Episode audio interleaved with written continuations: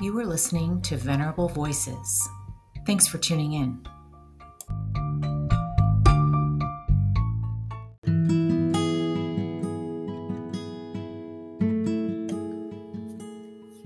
Hello, all you good people. Thanks for joining us for another episode of Venerable Voices. I'm Cindy Kellogg, your host, and I welcomed to the Venerable Voices stage today the curator of exhibits for the Aurora History Museum, Chris Shackelford, and street photographer Amy Forestieri. These two incredible people have collaborated on the newest exhibit at the Aurora History Museum, Without a Home in Aurora.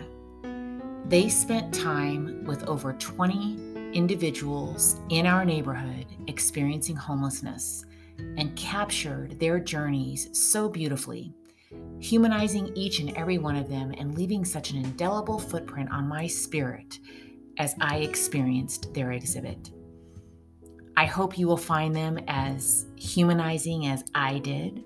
I hope you will learn from them the renewed sense of empathy that we all so desperately need on this human journey in today's time more than ever before.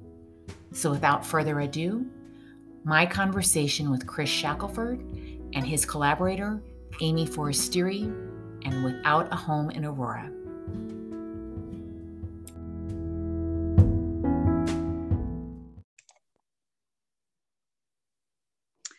Well, good morning, you two. Um, Welcome to Venerable Voices. It's really an honor for me to speak with both Chris and Amy on this unbelievable collaborative um, that I, as a, a, citizen in our community, got to experience firsthand a week and a half ago, uh, learning about the um, unbelievable issue, um, further educating myself about the issues of homelessness, uh, of people who are, are struggling out there every day, our neighbors, our neighbors who find themselves without a home for a myriad of reasons. And it was an unbelievably moving experience for me to see the exhibit.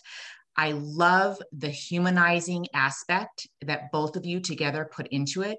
I could really feel um, the journey of those individuals in our community who um, are beautiful souls, and to give them a platform to express themselves and to put in context for those of us who are not as informed about how how one could even end up in this situation was really revealing for me. And I'm just so grateful that both of you um, are willing to talk a little bit more about the project. The, the exhibit I understand just started in December. So I think I, I caught it kind of on the, the front end, which I'm so excited about because that means we have this whole runway in front of us to bring the community further along and, and educated about it. So without further ado, uh, Chris and Amy, welcome to Venerable Voices. Um, Chris, I think I'd like to start with you just a little bit as the curator of the exhibits for the Aurora History Museum Museum. Could you talk to us a little bit about the impact of an exhibit like this um, coming into, into the Aurora um, landscape? Right. So I feel like our museum, um, we try to meet our community where they're at. And so we do a lot of different projects um, confronting a bunch of different issues from historical uh, exhibits to very contemporary exhibits. Um, as, an, as the History Museum for the City of Aurora, uh, our purpose and our overall mission is to tell the stories of the most Aurorans as we possibly can. Um, and that can be from a whole swath of different communities and cultural backgrounds um, to economic backgrounds. Um, and so um, I think this exhibit in particular, it really opens the eyes of a lot of people who come into our uh, museum to a very complicated and very sometimes politically charged issue and um, like you very kindly said, I think we went about it in a very humane way, that we weren't trying to be controversial in any way. We were trying to present people's stories in a way that people could really stop and look and stop and listen and um, really kind of look in the eyes of the portraits on the wall and read their stories and kind of um, look at them peer to peer. And, um, you know, for a second, um, unlike, you know, a lot of times we're driving down the road and you know we see or experience people um, uh, experiencing housing insecurity. Uh, it, it's sometimes uncomfortable and a lot of people want to look away and not really take the time to uh, maybe engage. Uh, maybe it's not even an appropriate setting to engage. Um, but we felt like this was a great opportunity for uh, like you said, our neighbors here in our community to share their stories and be heard and uh, bring a little humanity to a very complicated uh, issue in our community. Well, you certainly did that. And I will say the power of the story itself with the photo really made me feel like I was walking, if that is possible, in the shoes of each of the special people with whom you heard um, share their story.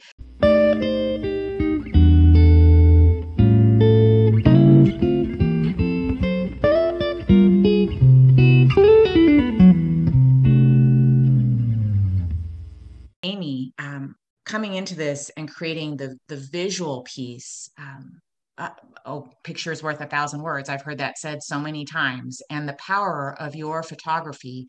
Um, what what did this project mean to you, and how did you come to be involved?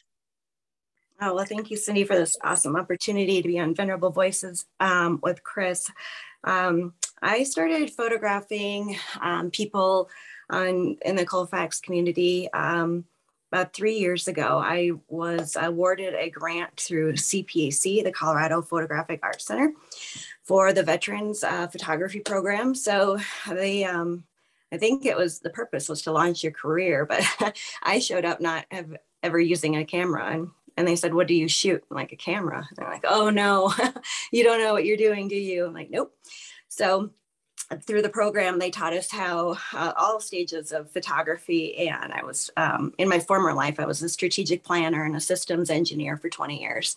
So it's a very different switch. And for my first project, I'm a person of faith and I wanted to tithe my project to the community. So I volunteered with a, a nonprofit church group, uh, Jesus on Colfax Ministries. And I cold called them and asked if I could do my first project with them, um, serving them, photographing the people uh, who are living in the motels and, and on the streets. And I loved it. The first day I started shooting, I ended up joining the street ministry team and served for two years.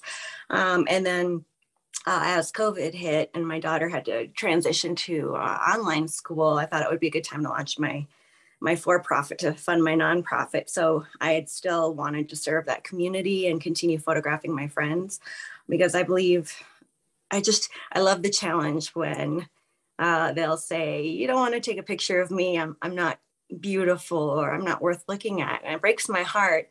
And I love the challenge because I promise them that they're going to love it. And just to see their face light up when you take a picture, make a print, a professional quality print, and deliver it and they hold it like it's a baby. Uh, so it was really neat uh, to do that. That's kind of how I got my start with this kind of photography. And I serve on a group, a volunteer group called BACA. It's the Business Art Cultural Alliance of Aurora. And one of the BACA members knew that Chris and Scott and Lauren were doing this project. And so she connected us. Her name is Bliss Coleman. She connected me into the History Museum team.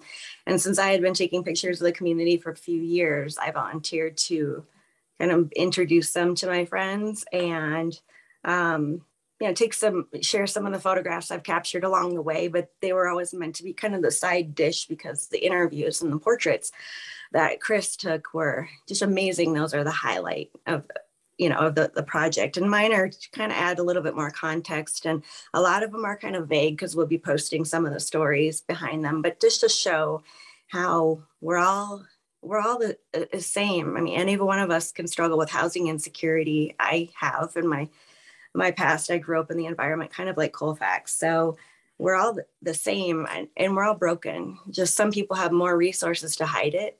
So it was a really good opportunity to continue to to I guess honor my friends in the community by making sure that they're connected with people who are going to represent them in a dignified, respectful way and to continue shooting. Uh, I just, I just love it. I, I show up and I get more than I, uh, I definitely get more than I give because the people that I've met, they're so kind to me and my family. And I think, in the whole time I've been in Colfax, maybe about three years, I've heard maybe about 10 swear words around me. I mean, it's that, that much respect that you get shown from our friends in the community. It's really something special. And I want to encourage more people to volunteer if they see the photographs and they feel the environment isn't as scary and dangerous as they think, um, or they might see on the news, then maybe they'll start volunteering. And once they do, I think they'll be really surprised at how much your city cares for one another and how many good people are out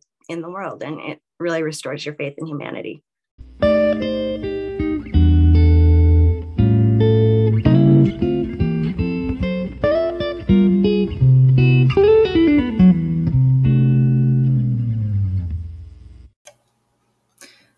Well, Chris and Amy, every one of the stories that you put together really had an effect on me. But there are two in particular that I just have to call out. They really, really got to me. I will tell you that I can't stop thinking about Kim uh, Kim's story, and I'll share with you all uh, why in particular. But uh, during the 1999 Columbine shootings, I actually worked for Bonfils Blood Center in community outreach and blood donor recruitment and uh, all of basically our communications programming.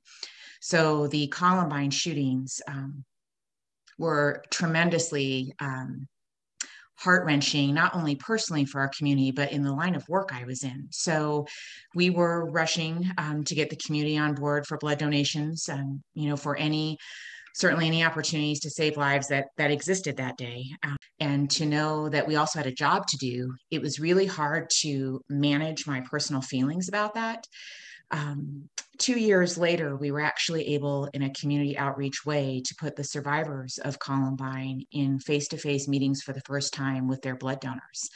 And that was something that was unprecedented uh, at the time for the blood industry, but I think really important to, to see that collaborative, that human experience, and all of us working together. What Kim's story did for me, and I encourage all of our listeners today, if they haven't yet, to, to get to the exhibit, either online or in person, because these are the stories. Uh, Kim's story so moved me, and I don't want to spoil it um, in too much detail for those uh, who are going to, to see the exhibit, but to know that she survived as a parent, her kids being at Columbine that day and that it, some some tough things they dealt with and her circumstances today speak to the difficulty of that journey and that really that really struck me. Um, i also will say that i can't stop thinking about sunny. And for sunny to have uh, shared his story with you all in the way he did and it just it really was hard for me to know that that he passed away after you you shared his story. Um, those are just two of many that moved me but i wanted to specifically address some of the the individual ways that you were able to affirm together with with telling the story and showing their portraits and affirming them and the dignity and all those things really made each of those individuals human. And i think that's what we tend to lose right? When we think about mass issues like housing insecurity we think about it as an issue. We don't we don't acknowledge the people behind the issue. And i went to my car that day very very in tune with the people the people behind the issue. And I am so grateful for you all to bring that forward in the way that you did.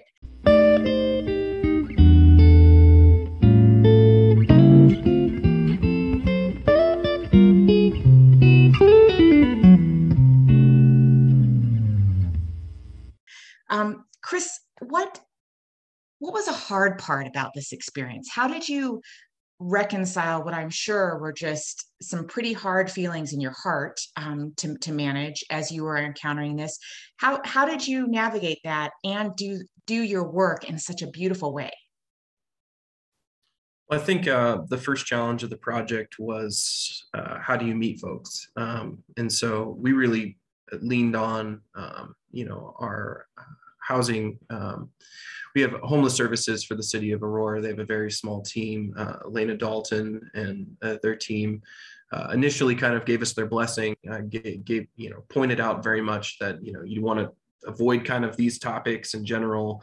Um, and, you know, how were we going to present the project was our first uh, hurdle, um, you know, because a lot of community projects, we, we can give statistics, we can, um, do photography. We can have uh, you know experts who are serving this community. And there was several uh, you know people who are, devote their lives to people who are experiencing housing insecurity. Who I spoke with, who you know it's it was it was hard not to highlight them because they are beautiful people who um, give their soul um, for other people and to see other people um, overcome um, economic and mental health and addiction and be able to find some sort of stability in their lives. Um, and so we, uh, my, my biggest hurdle very early on was to how do I meet folks?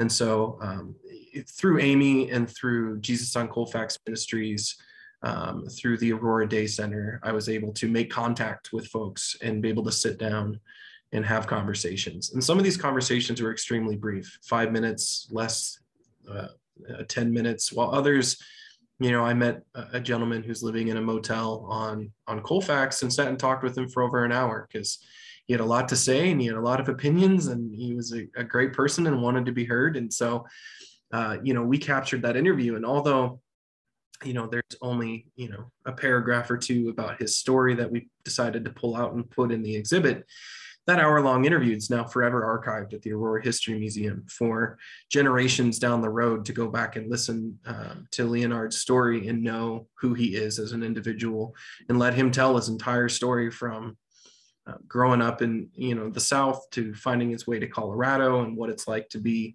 uh, living in the ho- the motel systems along Colfax. Um, I think that it gave me an an increased sense of importance knowing that we were capturing these stories not just for this exhibit but knowing that that these people who um, commonly um, are not given the opportunity to share their story in a lot of formats are forever now archived at our museum uh, for future generations. Um, there was an emotional toll at times. Uh, you know you brought up sonny um, you know i talked to that man for less than 15 minutes but yet you know, the following week, finding out that he had passed really kind of hit me um, as understanding the, you know, how important this project really was uh, and uh, understanding that, uh, you know, he was one of the most optimistic people I talked to. I talked about how he just got a house with uh, his girlfriend and that he was, he was working for a nonprofit, Holy Kicks, in our community, who provides shoes for people experiencing homelessness. Um, and for him um, you know to pass in, in, such short time after talking to him was very emotionally challenging in a lot of ways for me but i, I think that it, it it, it inspired me to want to talk to more people and, and, and engage with our community more. When i think about the role that you played in sonny's life um, I think you should have tremendous comfort in knowing that you captured his legacy and i can't imagine how hard that was to have had a conversation with him as part of this project and and to hear because he i even saw it in how you wrote about him and in the picture that was captured. He, he was a very special man. And i think to know that you were able to capture his legacy the way you did um, that's the gift you take with you. That that you know that someone out there cared enough to capture his legacy and and talk about his journey. And that is that's forever. So that's that's the gift that you take from that um, for sure.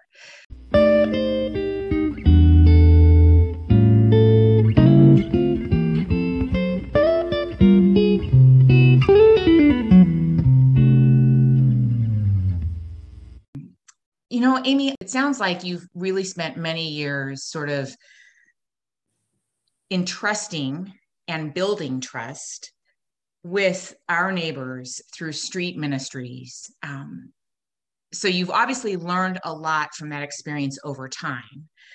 But what specifically about this project did you come away with something new, something that you maybe hadn't anticipated? Uh, well, that's a great question because I was just thinking about that. Um, as we also, I knew met Sonny, and uh, it was nice to be able to take the last photos of him alive. And actually, the very first text I sent with, as I formed my LLC, I got my new, my first business phone number or my new business phone number, and um, he was a little hesitant to have his picture taken until I showed him the pictures I'd taken of other people, and he liked them, and he he wanted to look tough he's like, my girl's gonna love these. He's like, I don't know how to send them to myself. Will you do it? So he gave me his phone, and they're the very first text I sent on my line was to Sunny. And then we also lost another member of the community that we talked to quite a bit, Mama D.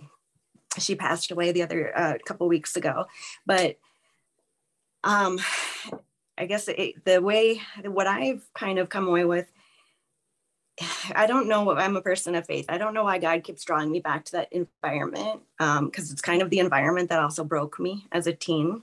And I experienced a lot of bad things um, growing up. A lot of I've been through a lot of traumatic events from being witnesses to a crime and having to testify in court against violent people to, to crazy stuff to even living in my car so for me returning to the environment that broke me um, it's hard emotionally um, because i want to do this with dignity and respect and the emotion is always inserted by the reader the viewer for pictures but i keep feeling drawn back to this community and how i know i'm supposed to be there is about two years ago i photographed a guy named Roosevelt. He was he's a character, and he wanted he said he'd be my bodyguard in, in in trade for my earring on my hoop earrings. So I gave him my earring, and I took a bunch of pictures, and and then I couldn't find him for about two years. I couldn't find him to give him the pictures because I I make prints of the people I photograph. Well, the first day that I took Chris and uh, Scott and Lauren out to meet people in the community, I was praying like, okay, God, where do I where do I take them? So the very first place in Aurora that we go is behind the People's Building. And I didn't want to scare the people that were sitting outside or living outside. I didn't want to scare them or intimidate them. So I took out the pictures of Roosevelt and I said, um, you know, because they were, you know, a little bit skeptical of what we were doing there. And I said, I'm looking for my friend Roosevelt. I took pictures of him a while ago and I can't find him to give them to him. Well, we didn't, what we didn't know is we walked right into his wife and he had died. He froze to death in the place we were standing a year ago, and he was still wearing my earring. And that's kind of how we met a lot of the people there at that community behind the path. And I happen to have enough pictures for everybody of Roosevelt to give to them. And so instantly hugging his wife and she's crying and introduced us to her friends and, and kind of gave us the blessing saying these are good people. And that's where we also met Tiger with Holy Kicks and Sunny and where I took the last pictures of Sunny alive. And we also met Mama D. She didn't want her pictures on social media, but I gave her copies of them. But when after Sunny died, my daughter and I went to his funeral, his street memorial service. And the day I met Roosevelt two years ago, I also met another guy, Bruce. And he said, Everybody's got a story. I want to hear your testimony. And I took a picture of him telling me that, and I couldn't find Bruce. Well, my daughter and I are at the street memorial, and this guy starts preaching about his testimony. And I take out this picture that I happen to carry around with me all the time looking for him, and it's Bruce. And so I give Bruce a picture. He couldn't even believe it. He held it so tenderly. And uh, I said, It's for him. No, he can keep it. Um, and then um, Mama D passed away. And then this weekend, I went to the Holy Kicks uh, social or fundraiser, and a lot of the people that we had interviewed or met from behind the path were there. And I randomly walked up to a guy. I don't know why. I just felt called to to meet him. I didn't know who he was, and I I asked what his name was. He said it's Gregory. and he starts talking to me about this exhibit he went to at the museum. He had no idea who I was. And he had said that he doesn't know why he wasn't featured because he must have been absent that day. So I said, we could probably do something about that. but he tells me about this story and he loves it so much that he finally he's lived on the streets for a long time saved up enough money to get a trailer a van but he was saving up with his best friend roosevelt. They were supposed to live in the van together but roosevelt passed away. And i took out the picture of roosevelt and i had one left and i gave it to him um, and then told him who i was. But he loved it so much he wants to round up all the people on the street that were interviewed and drive them to the exhibit to see it.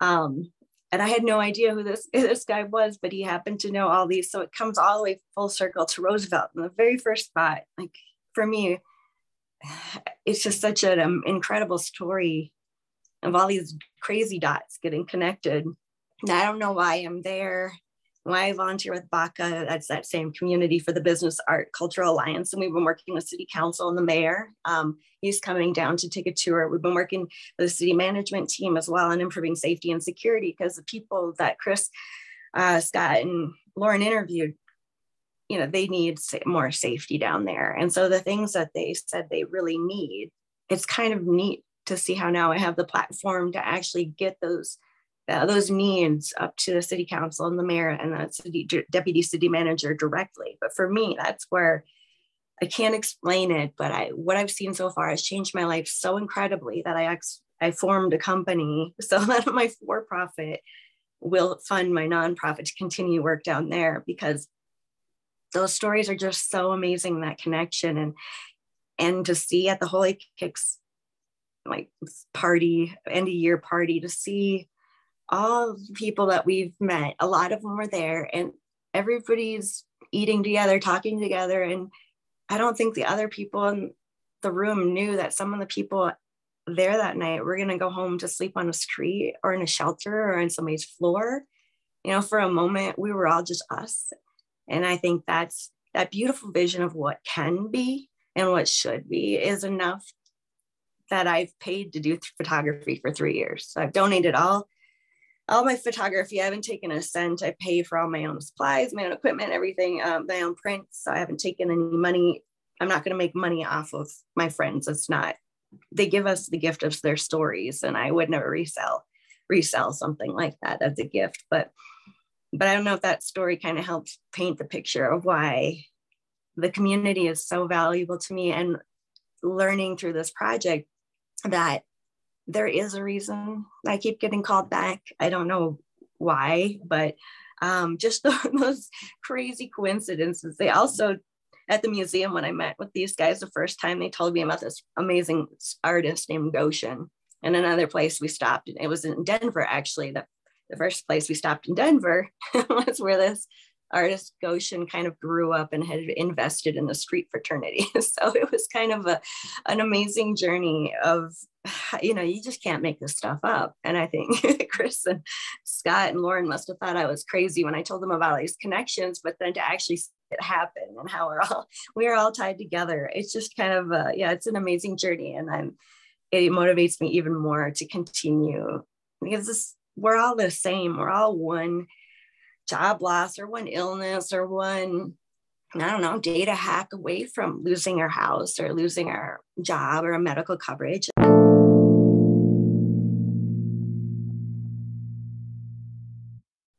I, I, liken it to why do people donate blood? You know, with your experience, you don't donate it because it's fun. Most of people, you know, I pass out a lot when I donate blood, but I still do it because I think someday my family or friends are going to need it. So I pay into that system. And same thing with investing in our community members. The more we pay into it, the more we can keep people from becoming homeless. And you never know that someday that could be your child or you or your spouse or your parent that that's why I, you know, I pay into it. That's why I donate blood. That's why I volunteer because because I want that support network there if my kid ends up on hard times and is on the streets. I would want to be the person that she could go to and get help.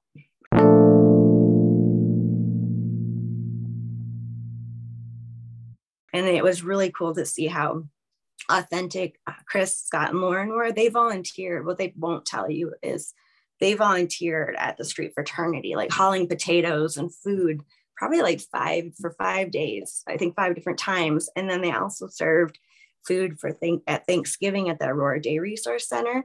So they serve Thanksgiving meals and hauled tables and set up things. And then, you know, they also did the volunteer for the Colfax cleanup. So to me, that the project was so important and so special that these guys gave their free time and they could have done anything else, but they were given their free time to haul potatoes and clean the streets and, and pick up trash. But that to me, it means that that this project was definitely worth it and it had an impact on them and, and us the more that we're that our hearts are molded and changed. Then we can enthusiastically encourage others to join us in volunteering and serving. And it just becomes more of a not a movement but it's just something that you want to do. So it was really amazing. So for me it definitely restored faith in humanity definitely renewed my excitement about what I do because I do take a lot of flack. Um, I've received quite a few hate comments uh, over this exhibit, um, accusing me of everything from uh, accusing me of profiting off of what it's they call it, the urban jungle, which is just disgusting. I've never taken any money or would I dare do this, but you know, people will publicly comment or somebody publicly tweeted the Aurora government all and said that you know, why do we need this exhibit? This is disgusting. And so I responded because they said, well, we can see these people living under bridges. Why do we need this exhibit? It's awful. And they sent it to the government. So I re- responded to the, them, you know, in the best way I knew how. But I have received quite a few private comments, just, you know, nasty people that people on the street are all on drugs or they're all worthless. It's just that kind of crap. So it does get heavy. But that's a really long answer, but I don't know. I don't know how to say it without telling the whole story. Amy, I'm so glad you did tell the whole story. I, I have so many thoughts going through my head right now, but the a couple key things I want to go back to. Number one, what you and what Chris have shared today is exactly why I do this podcast. I want all of us as a collective human experience to be reminded that there are people out there like you two that are leaning in. And leaning in is the best way for me to articulate my thoughts on that because you are leaning in to the hope, to the feeling that we can all be better together, that we can all be better when we acknowledge the humanity that is the commonality in each and every one of us. And so from that perspective, I want to tell you how much I appreciate you both. Secondly, I go back to uh, you made a comment about for a minute we were able to just be us. And I love that because I think all of us, all of us are guilty of kind of living in our silos, of putting up barriers when we sometimes aren't even aware we're doing it, of judging, of you know, maybe not putting forth our heart before we put forth all the noise. And the moment that we can all just be us, as rare as that might be, that brings us back to why we're all here. So I love that. And there are many more things I could say about all you've just said. I'm very discouraged for you that you would get flack on this because it is it is such a beautiful beautiful way of humanizing our neighbors, all of our neighbors, not just some of our neighbors, right? It's putting faces on our neighbors and dignifying their their journey and validating them. So again, I am grateful.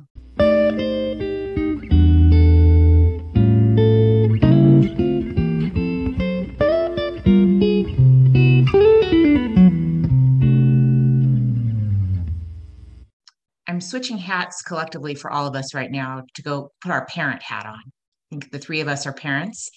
Um, going through this experience, as you both have, um, for the greater benefit of our collective community, what is it that you feel hopeful about for your children as a parent right now? What what this experience, this human experience, caused in the way of hope for their futures, and what how do you give that to them? Chris, you want to start? Sure. Uh, you know, I think of providing the tools, uh, particularly for mental health, um, being able to recognize that it's okay to talk about when things are not, um, you know, operating quite uh, uh to peak efficiency, uh, developing coping skills, um, being able to understand when you need to seek help.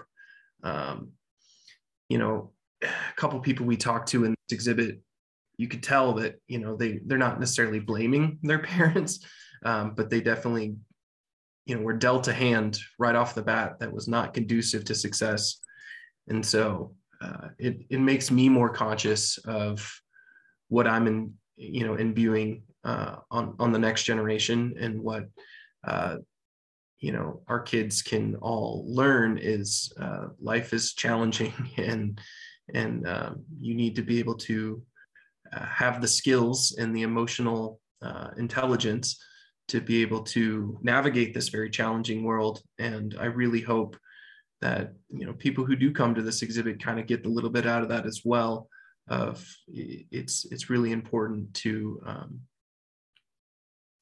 yeah it's really important to be able to understand mental health as a big part of our community and be more empathetic to those who are experiencing challenging uh, psychological uh, issues. You know, Chris, when I left the exhibit, and I, as I've shared with both of you on the call today, I had so many feelings. But the other one that was really pronounced for me is how resilient the human spirit is.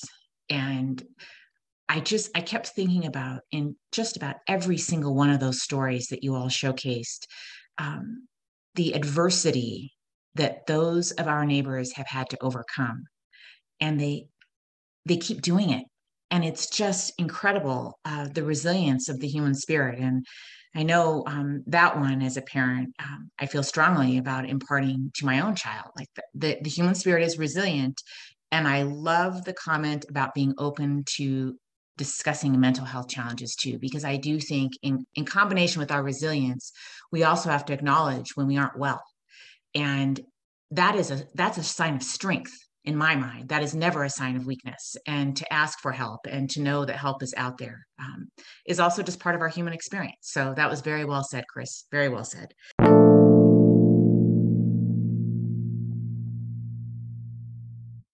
miss amy from your parent hat my parent hat. Well, my daughter's been a part of my journey with this project, and she's my encourager.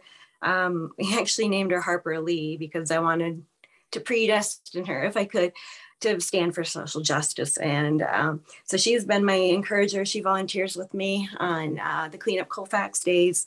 She knows quite a few of the people, um, like Leonard and Willie and Abby. Uh, so she's met uh, quite a few of the people already featured in the exhibit and, and has known them and spent time with us at barbecues and Christmas celebrations in the community.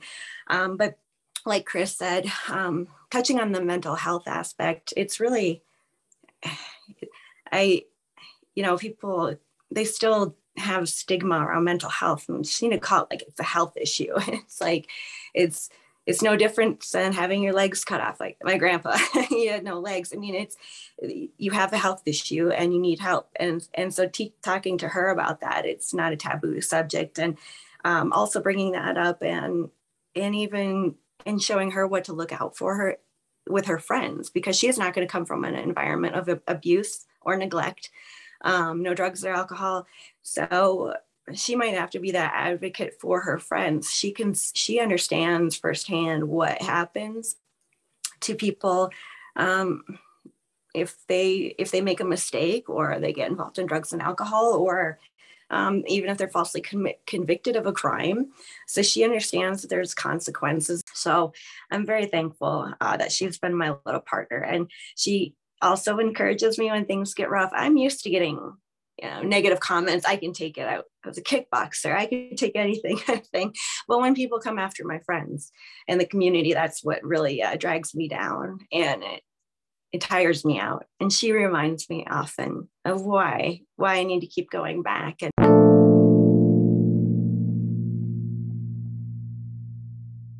it's not us and them, it's just us.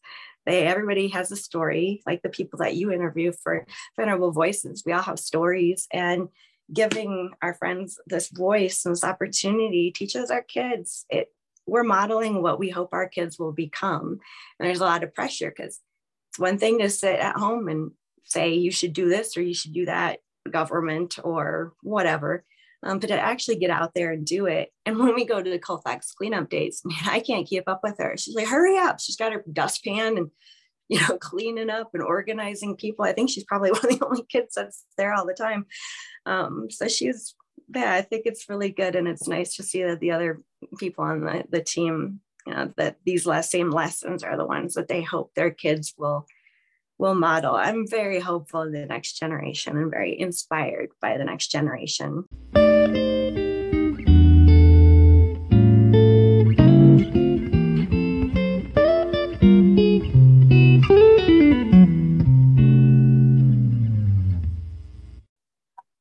So, Chris, let me back up here. Um, sure. I am just interested with this incredible collaborative you all have put forth for the benefit of our entire community, what do you hope we all get out of it? Right. And I think this kind of circles back to something Amy said um, about some of the negative comments she received was, I really hope this project can overcome some prejudice and some misconceptions. Um, that was a question I asked each individual we talked to is, um, what would you like the general public to know about homelessness in general? What kind of uh, misconceptions do you think the community has? And uh, most common theme, I guess, of that answer is, you know, we need to see people for people. We need to see, um, uh, you know, that we're all a few steps away from experiencing uh, trauma or housing insecurity. Um, you know, a lot of the people I talked to were, you know, probably in some of the darkest days of their lives. Um, while others, you know, you could see were climbing out of those dark days and had a lot of hope for the future, um, had a lot of optimism. Maybe they'd overcome their addiction. Um, I think of one individual in particular named Brandy, who is, you know, a mother and has been sober for many years now and is trying her best uh, to provide for her children and to uh, put a roof over their head, even if at the time uh, I talked to her, it's a motel room. Um, it's something, and that you know she's putting food on the table and uh, doing her best to work on herself as a recovering addict. Um, it's I think it's something that we all need to see in people that uh, we all face challenges as individuals. We all have demons. Um, as Amy said, we're all a little broken. Um, it's a matter of being able to overcome uh, our individual challenges in our lives um, and being able to triumph in the end and be able to lean on others when um, we can't stand on our own. So I hope when people come to the exhibit, they can see that optimism. Um, they can see people for people and they can overcome some of their own personal biases against uh, the quote unquote issue of housing insecurity and uh, understand that you know these are people just like us trying their best uh, to survive in a very challenging world and um, hopefully come away with some ideas of uh, how to improve their own lives, how to assist their neighbors, and have a little more empathy for people who uh, maybe are a little less fortunate than they are. And through this exhibit, uh, it's not our story to tell. If people want to show respect and love and compassion and prove that they have an open mind and a compassionate heart, then they'll visit the exhibit. I mean, it's not about politics or hate or blame or anything like that. And my daughter actually brought her friend and her friend's family on their Christmas break to come see the exhibit. And they walked through and read the, everything. So to have little kids who want to go to the museum to read an exhibit about you know housing insecurity i think that says volumes to to what the team put together as well as the um, the hearts and minds of the younger generation.